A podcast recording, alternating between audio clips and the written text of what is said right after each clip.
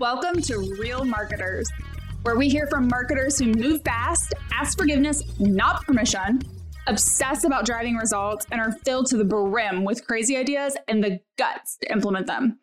This is not a fireside chat, and there's absolutely no bullshit allowed here. And I'm your host, Stephanie Cox. I have more than 15 years of marketing experience, and I've pretty much done about everything in my career. I believe speed is better than perfection. I use the Oxford comma. I love Coca Cola, have exceptionally high standards, and surround myself with people who get shit done. On this show, my guests and I will push boundaries, share the real truths about marketing, and empower you to become a real marketer.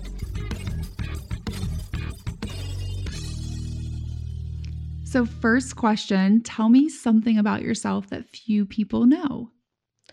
So, I uh, love to read.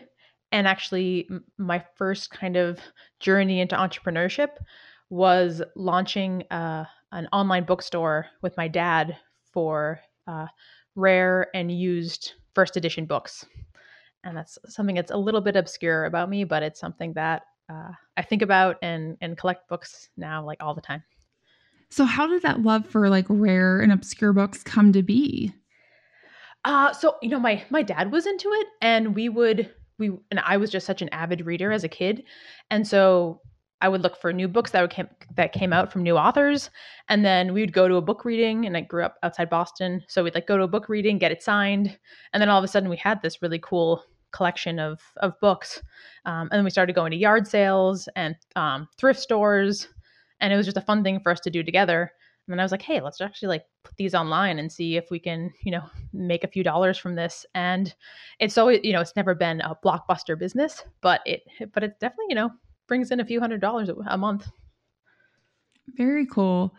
So let's talk a little bit about your your day job which yep. is all in the world of influencer marketing. Yep. so let's get started maybe with like what does influencer marketing mean to you so, influencer marketing to me is um, finding creators who are actively uh, creating content, putting it out into the world, um, and then amassing an audience organically of people who just find their content, love it, and want to learn more about this person and want to, you know, get more of their content. And that's what like becoming an influencer is. And then the influencer marketing part is how do we pair brands with these great creators so they can really make uh, make money and and really like see this as a viable career path forward as they're you know creating that content all the time. So i guess like first question how do people get started with being an influencer? Like where does that come from and how do you know that you should or that that's a real career path you can take yeah, so I mean, with the younger generation now, a lot of people want to be creators because they are so used to seeing, you know, their favorite creators just grow up in front of them on YouTube, on TikTok, on Instagram, um, and definitely, you know, teenagers, twenty somethings, really are like all over it. Like, this is a real career path. I can make serious money here if I focus on it. Uh, but I think the one biggest thing that that I look for is is this person already creating a ton of content? You know are they already really experimenting with you know different formats and different types of content? Are they really thinking about how they're crafting their story and what the copy looks like? Um, and you'd be surprised at the number of people actually stephanie who would who reach out to obviously and they're like hey can you make me an influencer? And you know they have like five followers on their account. And it's like no you you can actually do a lot of this yourself. You can really get started. You can get that traction yourself we come in once you're really showing momentum. Um, and so I think one great thing about becoming an influencer is that you can do so much of it on your own, like from your from your bedroom, from your basement, from your garage, um, and and so many huge influencers just started out that way with like a ring light. So to that point of you need to have more than five followers you know how do you know that you're creating the right amount of content where this makes sense or what what is the amount of content that like an influencer should create in order to take it seriously? So yeah, that's a great question. I think it's really what I'm really looking for is someone who is um, really excited about the process of creating the content and who is experimenting, trying new things. You know, they're not trying to skate by with the least amount of content possible. Um, you know, there are a number of hugely successful YouTubers who they were really known for posting. You know, Tati Westbrook's a great example. She would post every single day to YouTube, sometimes like, you know, a 20 to, to 40 minute video. And she really made her name in the beauty community as just creating way more content than anyone else. And then you have other creators who maybe they post once a week or twice a week um, or once a month now as they get bigger. So I think the the quantity can vary, but it's really having that consistency and and really having that drive as you're starting because it's really hard to to start and kind of amass that first 5000 followers. Um, it gets a lot easier once you you know once you get up there in terms of hundreds of thousands. So let's say i'm a brand and i'm thinking about you know dipping my toe into influencer marketing and working with an influencer like what are the things i should be thinking about in that area because i think you know as consumers we see that all the time, mm-hmm. right? Like my Instagram is full of influencers, but how do I know that working with one is a good idea for my brand? Yeah, so I think, you know, this space has just exploded in a way that I think few people outside maybe the marketing community understand other than hey I'm on Instagram and I'm scrolling and I'm seeing a ton more brand sponsorships than than I was 2 years ago. Um, you know it's it's over at 10 billion dollar industry um like it will be this year or you know it will surpass that next year. It's just it's really aggressively taking off. Um and that's because brands are really seeing that this works extremely well there are also a lot of brands doing it really poorly. Um and that's just like kind of come par par for the course right now when um you just have you know so many so many brands trying it out and just trying out this this new marketing technique. Um, a few things that i really recommend are uh, one is to really focus on who are you working with and um, don't just work with an influencer who you follow if you're like a marketing manager at a brand like you really want to work with someone who reaches the core demographic that your that is your brand's customer this sounds obvious uh, a lot of brands actually forget to do this. Um, you want to look at all the data behind um, a given influencer's audience. You know, what's the gender breakdown? What's the age breakdown? What's the geographic breakdown? Um, what brands do this person's audience follow? Uh, once you learn more about that, you're going to get a much better idea uh, rather than just like, oh, they tend to get this many likes and comments per post. Um, so I think that's hugely important right off the bat. The second part of that is the the person really has to love your brand or really like really like your brand bad influencer content is literally terrible um, and can actually do some pretty negative things for your brand so you want to find people who genuinely are super excited about this sponsorship and see this as oh i really want to have like a longer term relationship with this brand because they're fantastic. I'm just you know i'm texting my friends that i'm actually going to get to work with them this is super cool. And then i think a third thing is making sure that the incentive and the creative brief for the influencer um, are really in line. So we see a number of brands starting out who will give a 10 page deck of, you know, single spaced instructions to an influencer. And then they're like, cool, I'm going to give you product in a $100. And you're like, this is going to take that influencer like, you know, at least 10 hours to actually create a really great piece of content for you. And these instructions are really intense. So this incentive probably is not in line with what they need to be making in order for this to be a fair transaction. Those are like my top three. I have a lot more, but those are my top three. So I love what you said about, you know, finding an influencer who loves your brand. Does is that typically someone, you know, that I would search for that's already commenting on things that I'm doing on social?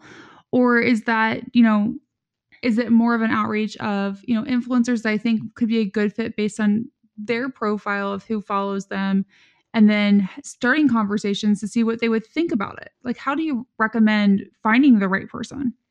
Yeah, so so we really like to do both. We like to look at what brands um, and topics does this person post about frequently, um, and and what's the response to their from their audience when they post about that brand or when they post about that topic. So that's kind of you know first glance, that's important. We do find a lot of influencers who uh, maybe they haven't posted about the specific brand yet, but they do love the brand. Um, or a great example is uh, we work with a lot of parenting and um, mom brands. a lot of influencers are just having their first kid. Maybe they haven't posted about that many uh, like you know parenting or or you know kids clothing brands yet so really learning more about about influencers kind of where they are in in, in their lifetime and in their like you know their own story is is important too so we do a lot of passive research where hey they haven't actually posted about this yet but um you know but they're a new mom and and they're super interested in learning more and they heard this was a great brand and when we do outreach to them they're like yeah definitely i'd love to hear more so it's important to do both. So when you do that initial outreach, what do you recommend you do to start that conversation with someone? Because, like to your point, you don't want to start it with sending them like a ten page deck of single spaced content. How do you yep. start to see whether or not it make it makes sense? Where obviously they're creating content that benefits your brand, but then you're also, you know, paying them what their time and you know level of effort is worth. Yeah, so I think this is where influencer marketing gets pretty tricky for a lot of brands because what we like to say like hey, you know, these are people not ad units. Like the more the most marketers are used to doing the most efficient thing and like the most efficient thing that's going to drive results. Working with people and trying to form relationships with people is inherently like less than efficient. Um, so that can kind of that can definitely be hard when you're a brand trying to reach out to influencers because what you want to do is actually like you know send them a really nice tailored note either you know to their email which is posted in their bio or via direct message um, have it be customized to them um, explain a little bit about your brand and why you like them why they could be a great fit try to get them on the phone or try to get them an email correspondence and then show that you are committed to doing more with them. Um, that being said that that is super hard to scale. so so that it that that it can be like the tricky thing for a lot of brands. And candidly, that's a lot of what my company does for companies is like, you know, they have initial success. They're like, hey, we, you know, we did some outreach, we've built some really great relationships with like a few dozen influencers. We really want to work with, you know, several hundred or several thousand influencers. How do we go about that? How do we do that? Um, and that's really why I started, obviously so thinking about kind of what you've said, you know, obviously obviously you started obviously that that was funny. Um that happens a lot. but thinking about you know influencers a lot of times my mind goes to b2c right? Where it makes sense and you know for maybe baby products it definitely makes sense in like the beauty health and beauty area. Where else are you seeing influencer marketing used really well? Like what other industries does it make sense yeah, I mean, is you know the the big thing about 2021 for us has just been um, the rapid expansion into verticals that really were doing very little in terms of influencer marketing in 2020 or in, in um, 2019. We're now seeing like personal finance. Um, we're seeing several in the B2B space. Um, so, hey, do you have a blog? Do you have a podcast? Have you tried this new software? Um, you know, are you editing videos? Are you um, you know producing your own music for the background of your tiktok videos? Uh, we'd love to work with you. We'd love to get in touch with you. We'd love for you to try out our product. Um, so the b2b side is actually growing really quickly. And then also some of these verticals that you would think oh you know insurance they wouldn't work with influencers. We actually have like four uh, insurance clients right now, and they're they're some of the largest in the industry. Uh, so it's it's really changing. You know, it's not just the the beauty influencer or the beauty company or the uh, you know great furniture brand. It's it's almost it's almost in every industry now. Is there any industries where you think, you know, like I'm thinking B2B, that it's harder to kind of find someone or the profile of the influencer looks just different than what you normally would see? Yeah, so it's really all about the identification and the and the recruitment of the right people. And you know, say you're you know, say you're a library, like a librarian influencer. Um, we could be finding people who have 5,000 followers, but their 5,000 followers are obsessed with the library sciences and are all the 5,000 people that you really want to get in front of because that's what they care about. And when this person speaks, they listen. Um, so when you get into certain niches, it's really about finding the right people rather than the person who has half a million followers and has worked with a slew of other brands.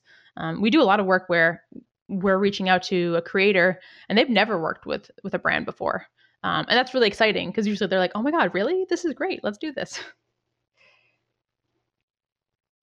So thinking about influencer marketing i think you know it's really obvious how it's changed like what shows up in my social feeds it's created you know an income stream for a lot of people. What other benefits do you see happening from influencer marketing both on the side of the influencer and the side of the business? Yeah so i think on the side of the influencer this is now like a viable career path or a viable side hustle for someone who's really passionate about a given hobby um, or a given passion project. You know you can be a yarn influencer and that is a real thing and we will get you real brands who want to work with you and you know you could be really making like real supplemental income um, and maybe you could get to the point where you can grow it so it's your your full-time gig uh, that is pretty wild you know like two decades ago you what have to get a book de- a book deal in order to be like a yarn influencer and actually like tell people and share that with a you know hundreds of thousands of people who care about um, that topic as well. So I just think this level of like meritocracy that's been created because everyone literally has a phone and a camera in their pocket and they can now create this content and they can, you know, create a career out of literally any niche. I mean, I know influencers who create DIY slime and, you know, make millions of dollars every year. Uh, so it's just like, what? Where did all this creativity come from? And now there are no gatekeepers necessarily saying like, no, you can't, you can't do this. Like, I've never heard of you. You don't have the pedigree. Um, you know, go back to wherever you came from. So I think that for me is super exciting from the influencer perspective. Like, literally anyone could be an influencer uh, if you know if they have what it takes. I think that for brands, what's great is that they're getting all of this feedback from people who really know a ton about their space. You know, like uh, we work with a few fitness influencers, they know exactly what they like about those workout pants and exactly what they hate about those workout pants. And their feedback is so, so specific, where we get the brand being like, oh my God, this focus group of creators, like, this is the most intense feedback on the fabric we're using and on the stitching and on the placement of the stitching and on the design. We can't believe that there was just this resource of super informed and passionate people out there who just know so much about our brand and so much about the space. And we can now tap into those people. You know, it's not just, hey, who's on our marketing team? Who's around the conference table? It's now who's on the internet who really loves and cares about this space as much as we do. Um, so that's actually a huge resource. And it's relatively untapped still. You know, we have a lot of brands who do branded con- content partnerships, but we're now starting to get more and more brands who are like, let's just have coffee with these creators. You know, let's just have some like informal focus groups. Let's see who has some really great design ideas for our new products. Um, and that just benefits like all consumers because their products and their brands get that much better. So, how do you measure this? Because I think that's the one thing that is hard for people to do. Like, obviously, I've seen where like an influencer has a coupon code and you could clearly tie sales to that. But how do you you know, what are other ways that brands are measuring this effort? Yeah, so I think the, you know, the the obvious one is hey, we sold 15% more of that product that day that that TikTok went live. Um, so like that happens all the time where we're, you know, we have either a, you know, directly attributable, attributable lift or an indirect lift uh, uh, of sales from an influencer posting. And that's amazing uh, because that's literally what every marketer wants to see. I think then you have other metrics like we reached this many people and this many people engaged with that content and here are the demographics of of the people who engaged with that content um, and and you now reached a totally new customer who had no idea who your brand was prior to this work um, and then you have hey we have like this many people signed up to our email um, this many people signed up to attend an event. We sold this many tickets to an event. We had this many people actually come to a meet and greet in our store because this influencer and her friends showed up and talked about it uh, two weeks beforehand online. Uh, so there are a lot of ways to measure. I think that it's just it's just new for a lot of marketers. Do you find because it's new and it's harder to measure it, it makes marketers a little bit like anxious or maybe apprehensive in order to jump into testing out an influencer strategy? I think maybe that was true like a year ago or a few years ago. That was really the conversations. But we have so many brands now who are like, yeah, we tested this out. This works really well for us. You know, Facebook ads are getting super expensive, Instagram ads are getting super expensive. Let's work with some people who are real, who like love our brand and want to talk about our brand and um and let's scale this up. So it's actually like I think it's really proven itself out in the market and we now just see this explosion of brands doing really really savvy influencer marketing i mean we we have ambassador programs with a few like the top brands in the world and the brands are coming to us with like awesome ideas i'm like oh usually we're the ones who are pitching like all the really interesting ideas to them um, and it's just yeah it's it, it's working it's working really well and i think that that shift has really already been made so when you were to get, let's say you're getting started with influencer marketing for the first time as a brand, you know, is your recommendation start with one influencer and test it out? Should I start with a couple different ones? How do I have enough, you know, it's kind of skin in the game to know that it's going to work or not work for my brand before I make, you know, like a rash decision about it? I think you're you're highlighting um, a problem that a lot of brands deal with is just like, hey, I want to dip my toe in the water here it can be pretty time intensive to work with, to like find influencers, reach out to them, develop a rapport with them, give them a creative brief, negotiate, do the contract, you know, figure out how you're going to pay them, how you're going to send them the product, uh, approve the content, have it go live, report back on that. Like that's a lot of work, even if you're working with one influencer, right? So a lot of brands will then work with, hey, we'll work with two or three, but then the sample size just is not large enough to really know if you're able to, you know, truly see results. Did you just work with the wrong influencers? Was the incentive too low? Was the creative brief off? Um, you know, there are just so many different variables. Just like with any other marketing channel, you really have to assess all the different variables um, and see what's working, what's not. So that's why, like, I'm a really big advocate for like, hey, get to a scale where you can actually learn something significant from your first campaign. You know, whether that's working with 25 influencers, whether that's working with 100 influencers, um, make sure that you set it up so you actually can really learn something very specific. Uh, we have a lot of brands who are like, yeah, we tried this with a few. We really couldn't tell anything. I'm like, yeah, because you, you worked with two people. Like, it's it's going to be really really hard unless one of them hits it out of the park for you. Um, and then you still really don't know why that happened. So you don't know why to, how to scale it either. Um, so I think that that really is the challenge is just balancing. Hey, this is a lot of work versus like we need to reach a certain scale to make this you know something that's actionable in the future. So let's say we you know get started with what you were talking about like with 25 somewhere between 25 and 100 influencers. What type of investment are you typically going to need for something like that? Like what does it look like to really test out this strategy the right way? I mean we really recommend starting with at least $100000 um, and i think if you do that you're gonna you're going to get great influencers and you're going to have a scale where you can say like this worked for us this didn't work for us. Here's what we should do going forward. Um, for smaller brands that is a big commitment. And so we really say like okay well then you know test out with 10 influencers or test out with a lot of smaller influencers who are already talking about your brand a ton.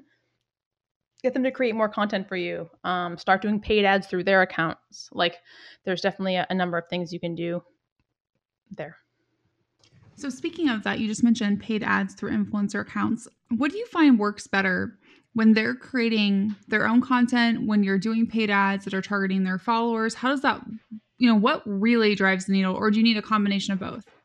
Yeah, so we see on average uh, performance increase of around 30% when the influencers create their own content. I think that's sometimes hard for brands to accept because they love the creative that they're creating and so do their creative agencies. Um, but yeah influencers do a great job creating content that's like native to that platform that can get attention. Um, so we're really big proponents of hey don't give us assets. If you're the brand don't give us assets to promote through this person's account. Let's use assets that they create. Um, and the results can just be uh, really overwhelmingly positive so, what's the best advice you would give to someone if they're getting ready to start an influencer program for the first time?